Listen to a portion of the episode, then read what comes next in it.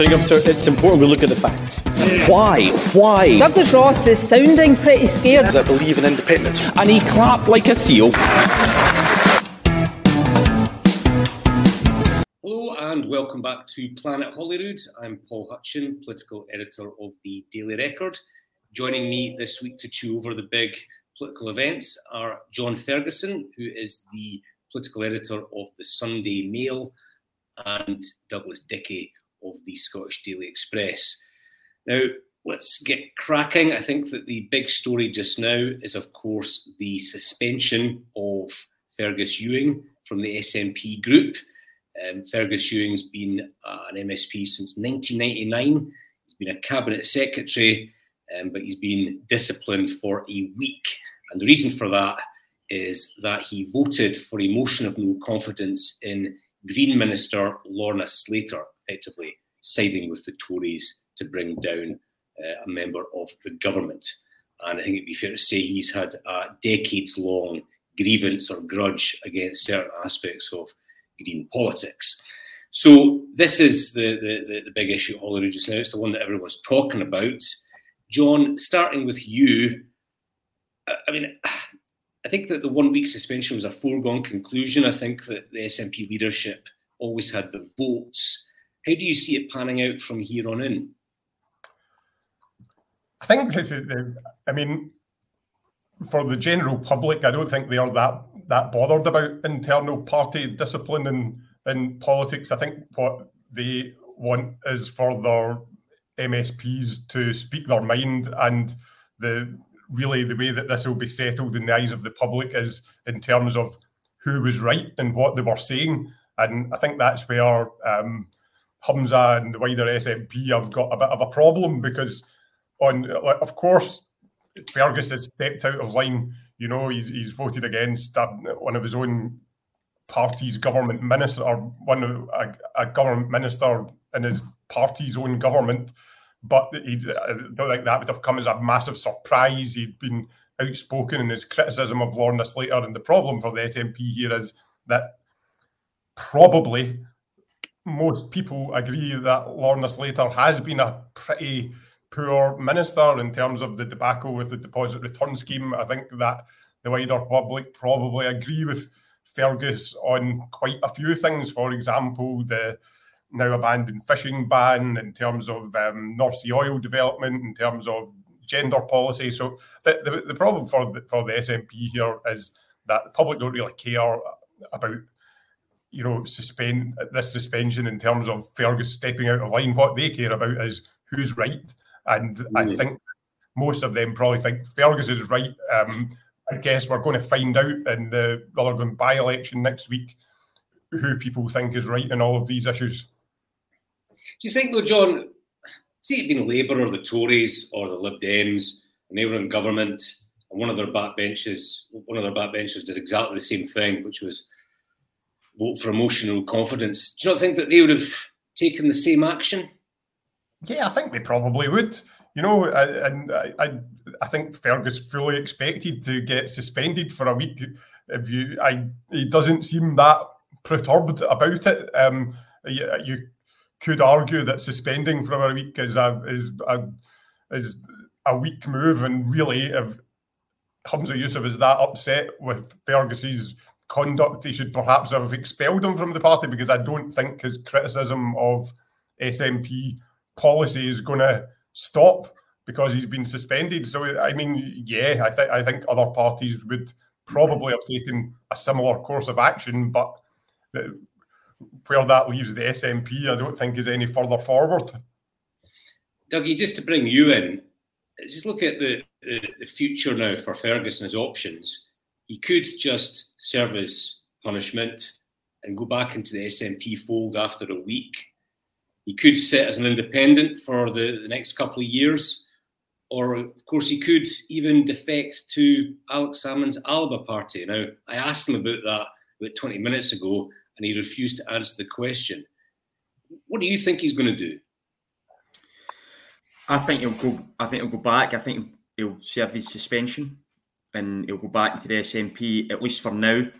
Uh, I think he's comments last night hinted to me a guy who feels he's got unfinished business within the S N P, obviously feels the S N P is going in the wrong direction. Um, I, I, I need to be honest, this whole episode, it, it, it just, it, it's starting to bore me. It's kind of tiresome. I'm getting a bit tired of Fergus Ewing um, wanting to play the martyr. It seems to me that that's what he wants to do.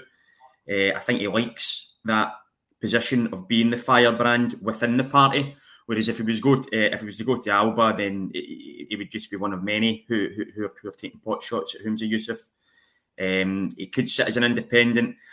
I, I personally think he'll go back now. I think he'll continue to do what he's been doing. As John says, he seems to be quite enjoying himself, and we may well find ourselves um, here again in a few months' time. Uh, probably won't be another vote of no confidence in Lorna Slater.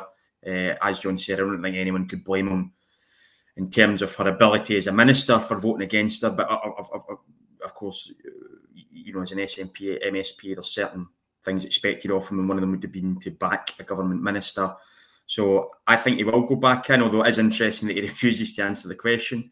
Um, it feels like a bit of a football analogy. He's been linked, you know, he's been linked with a move to Alex Salmond's Alba. Uh, he, he'll be a free agent for a week, so you know they can sign him up uh, with that transfer fee. So transfer, yeah, free transfer. Uh, so um, if if he does go to Alba and a Bosman, I would be surprised, but uh, I, you know, rule rule absolutely nothing out with him, because he obviously, you know, doesn't feel that he's done anything wrong. He, he, you know, he's obviously committed to the S N P. Whether he's committed to the Scottish government is a different thing. So it's. Um, It'll be, it'll, you know, I don't think this is over by a long shot. What I think is interesting, Dougie, if you go back to Alex Salmond's leadership, he always had this big tent. Yeah. Um, you know, he was a populist leader, and he had policies that appealed to people on the left, and then people on the centre right, like business rates and all the rest of it. And so that kept people like Fergus Ewing in the tent. You had people like Chris Stevens, the, the sort of socialist M P, um, and they all sort of buried their differences because there was a sort of broad-based um, political approach there. Now, Humza Yousaf is identifiably on the centre-left. Um, he's taken positions that uh, would probably alienate people like Fergus. Do you think it shows now that the S N P isn't that big tent, that they're they're more ideologically narrower than they than they were in the past? I think it shows that the, the S N P leadership is, whether the S N P as a party is. I mean, we've seen at the at the leadership election, you know, forty-eight percent once Ash Reagan, I mean, I've no idea why she even ran, but once she was kind of out, you know, forty, forty-eight percent going for Kate Forbes. She obviously represents that kind of Fergus Ewing part of the of the party. But certainly, I, I mean, not just not just Humza. I think I think Nicola Sturgeon kind of started this. She started this mm. kind of move towards, you know, very much a centre-left party, um, and Humza Yousaf is obviously taking it on, but the leadership contest showed that the membership itself is maybe still quite split, and it'll be interesting to see if some people, you know, see the direction that the leadership is taking. And I mean, we've seen it elsewhere with the S N P, that, you know, on, I know we'll come to this on, you know, North Sea oil and gas. We've seen those splits there as well. Um, you know, people in the North East maybe not as angry about, you know, oil fields as those in the central belt. So, um, but Humza Yousaf certainly does want to, you know, take that narrower, um, you know, stance than, you know, certainly Alex, Alex Salmond did. Yeah. Okay. Like moving on, John, school strike. This is affecting a huge number of people across Scotland: parents, pupils, um, say staff uh, who are taking industrial action. Just to sum it up. Um, it, there is a big dispute between the unions and council chiefs on council pay. Um, and as a result of that dispute, it's the school staff that have been taken out. They're the ones who've walked out this week for three days. Um, that's the, the Unison members. Now, some strikes have public support, others don't. And the facts of any industrial dispute are always different. What are your thoughts, John, on whether you think the public are behind this one uh, and whether they have sympathy for the striking workers? I, I think that this is a big problem that's not going to go away. Last year, we saw round after round of strikes and threats over strikes. This, obviously, this is happening because inflation is running, has been running above ten percent at times. Pretty much everybody has seen their real wages fall. Everybody feels that they've got a a moral right to fight for at least sustained wages. And um, the the government in Scotland and at the U K level has um, shown that they are willing to bend in the face of a strike threat. So I don't think it's surprising that this is happening. I think this is going to go on and on into the next couple of years. Um, in terms of public support for this particular strike, it's, it's an interesting one because arguably, you know, the, these workers are probably some of the lowest paid um, that, that have that have threatened or have gone on strike in recent rounds. We've obviously had junior doctors threatened to go on strike, nurses, teachers. Um, these are all professions that are higher paid than the, than the, the in the main than the, the staff that are threatening to go on strike now.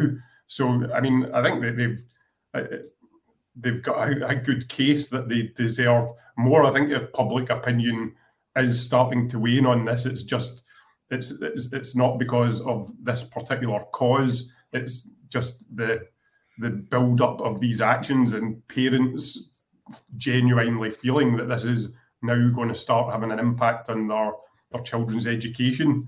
So, you know, I don't think that there isn't support, but I think that people are genuinely worried for public services. Dougie, see if you go back to the, the strikes last uh, autumn, last year during the Edinburgh Festival, when the, the rubbish was piling up, there was no doubt that the unions were united um, on that. There, there might have been some differences behind the scenes, but they did present a united front. This time, though, in terms of the school strike, it's Unison that are pushing ahead with the walkout, um, while the G M B and Unite suspended their strike action and put it to their members, which, which Unison have also done. What do you make of the, the the tensions between the unions on this particular issue? Well, um, it obviously shows that, you know, they're not all on the same page now. Unison obviously feel, you know, they didn't even put it to their members. Um, maybe they felt they had. I think, I think they are putting it to the members. It's just, I think the difference is that Unison um, didn't suspend their strike yeah. action. Yeah. yeah, yeah. Sorry, I they, they yeah. didn't suspend the strike action. I think it showed maybe they felt they they'd kind of gone too far. You know, they they kind of committed too much to it. They might have thought it would be a sign of weakness. They obviously want to show, you know, local local governments that, um, that you know, they mean business, that they're serious about this. Um, it, it, it's obviously really damaging for kids' education, although I was spent the weekend with my young niece and she didn't seem too perturbed about it. Um, so it's hard to see maybe how they, going forward, if this were to happen again, you know, is it going to be harder for them to kind of present that united front? Uh, as you say, last year it was very much, you know, right across the board.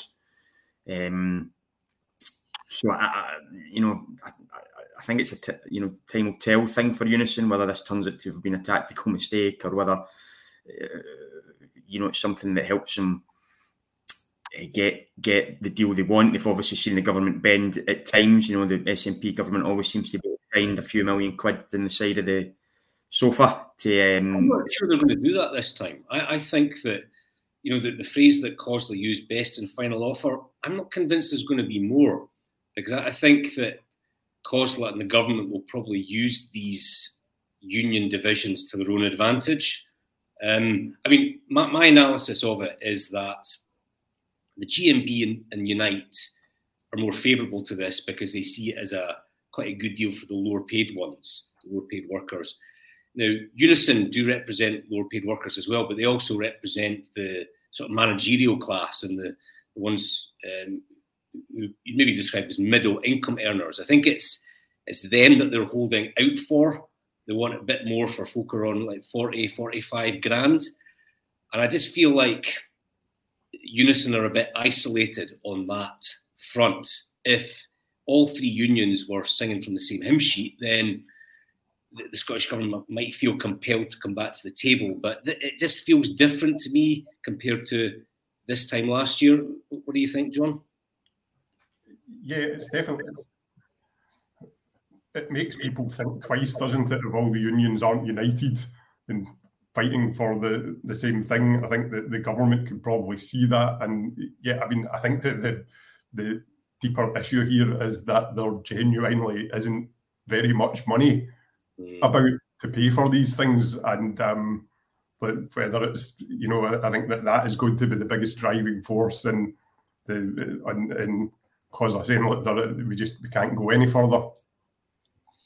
What do you, Dougie, do you think that trade unions popular in Scotland? Do you, do you think that um, they carry more public support than south of the border, or do you, do you think it's pretty much standard throughout the U K?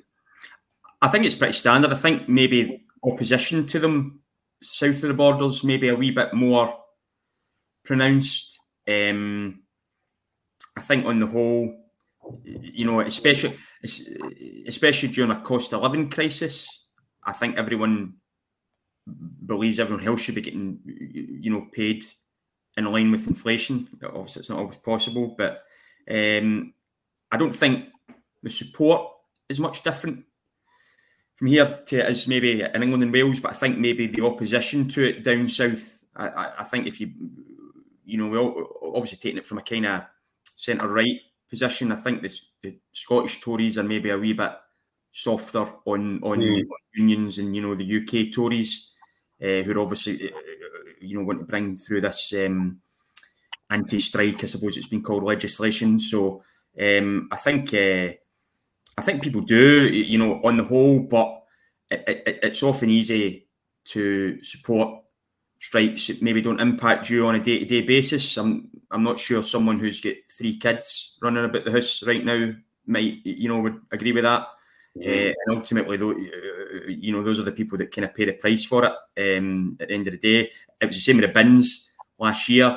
It was, it was, you know, a bit of the government's fault, a bit of Cosla's fault. But I think people were, all, you know, were also getting a bit fed up with the, you know, the rubbish piling high, and they were just like, why, you know, can they not just come and clean this up?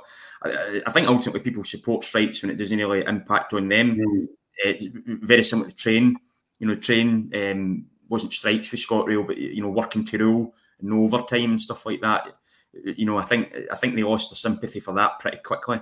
And um, I think if this continues, and, you know, especially parents who are suddenly having to deal with, uh, you know, absences from school, uh, they might see that uh, they might see that support slip away. I feel like over the last eighteen months, the unions have actually had some pretty good results um, in the public sector. Um, you know, you go back to, to last August, they really used their leverage and used their muscle.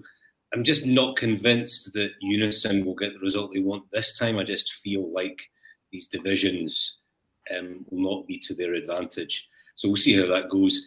Um, moving on, John, Rosebank. Um, I mean, where do we start with this? Uh, the, the Tory government has basically said that... Um, You know, they're, they're in support of this new oil field. Um, it looks like it'll, it'll get a licence before the general election, I think. This has created a massive row because of the link between fossil fuels and climate change. It's been described as irresponsible, climate wrecking. Um, what's your view on this? Yeah, it's a really interesting issue because it gets right to the heart of the things we've been talking about earlier in terms of um, where the S N P are now vis-a-vis someone like Fergus Ewing and whether that's in line with what the, the public think. Um, if you go back to the referendum in twenty fourteen, you can remember people sort of talked and it was almost treated like a conspiracy theory that there was this huge oil field off Shetland with five hundred million barrels of oil in it, and this would mean that Scotland could have an incredibly rich and prosperous future as an independent country. Um, this was poo-pooed by the um, unionist parties. Now we're in this crazy position of having a Conservative government who are saying, let's drill this oil out, let's create loads of jobs and tax revenue from, from this resource that we've got in the North Sea, and the S N P are saying, no, we think we should leave it in the in the ground to save the planet. Um, now, whether that's right or wrong ethically is one thing, but what's really going to be the, the real question is, what do the public think about that? We were talking earlier about whether the S N P had become a more intolerant sort of centre-left party or not, and I think that they really, the big change that's happened in the S N P is that they have really embraced the um, a, a green agenda, and you can see this running through a lot of their most controversial policies. And the thing about that is that, rightly or wrongly, you've got to ask yourself, do the public broadly agree with them? I think we know that they don't. You know, the, if, if it was the case that they did, then the Green Party would be winning elections in Scotland, not the S N P. So I, I just, I, I think if you looked at the statement Alex Salmond put out yesterday, that would have been pretty much what the S N P would have been saying ten years ago. He said, look, it's crazy to ignore this. We're going to be taking in oil and gas from other countries for the foreseeable future.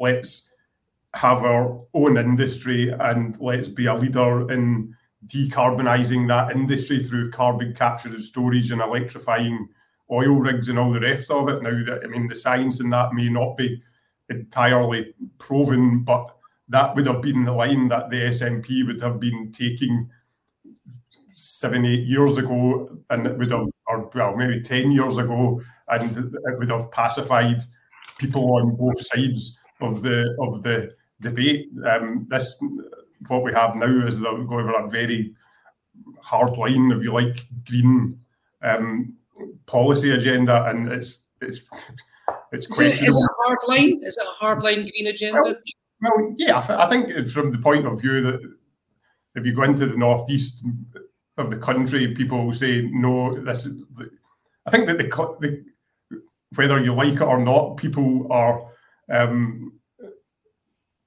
people want to solve the climate crisis until it gets to the point where it's possibly having a really big and detrimental impact on their lives, and yes, people in the northeast will feel that it is. And I think that if, you know, if, you, if what you're saying is this involves running down the country's biggest industry, and I think generally, you know, people have have got a memory. They, they people view Scotland's oil industry as being a very key industry to Scotland's economic prosperity. So it's it's a tough it's a tough ask to say we think we should actually run that industry down, and that maybe this new green economy will take off. That is that's. That is a pipe dream at the moment. The oil industry is a real thing. Dougie, see, if you look at this from the Tories' perspective, do you think that they are doing this primarily for reasons of economic security or electoral gain? Probably a little bit of both. Of course, economic security would would, would also be bring electoral gain. Um, I think I think they know that.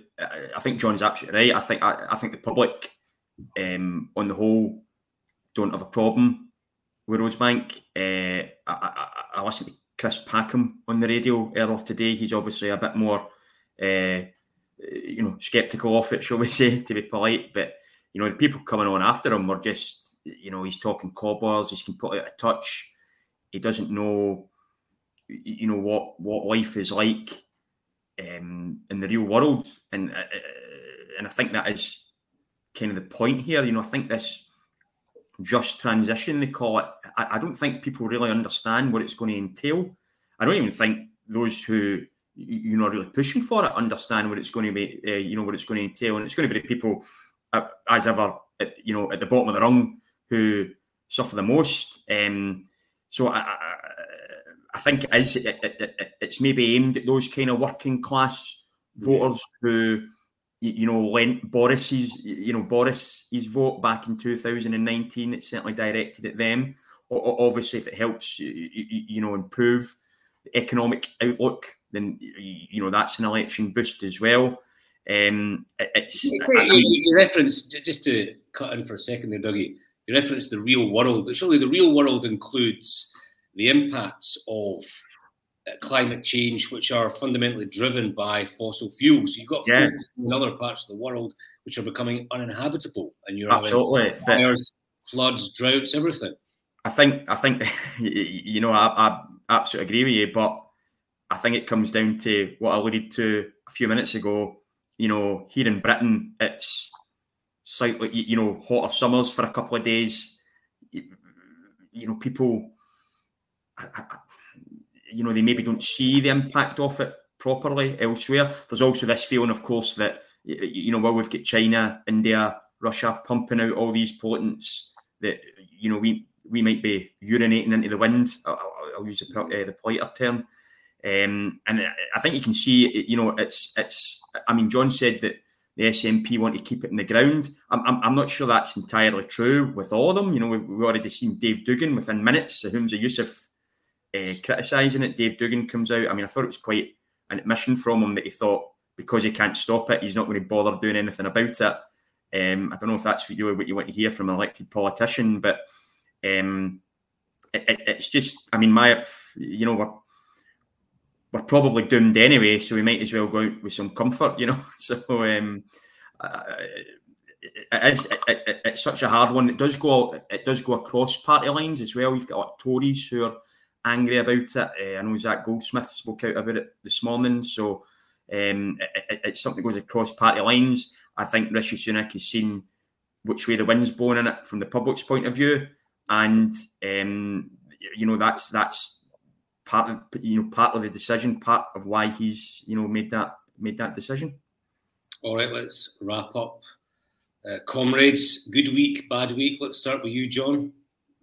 So I think it's I think it's been, been a bit of a P R disaster for Humza Yousaf, having, you know, penciling in the um, the disciplinary action for Fergus Ewing a week before the Lorna by-election. It was always going to be something that had the potential to backfire. It wasn't going to, it wasn't going to pass off as a huge victory for the S N P. What it's done is it's made the party look uh, split and um, and and at war.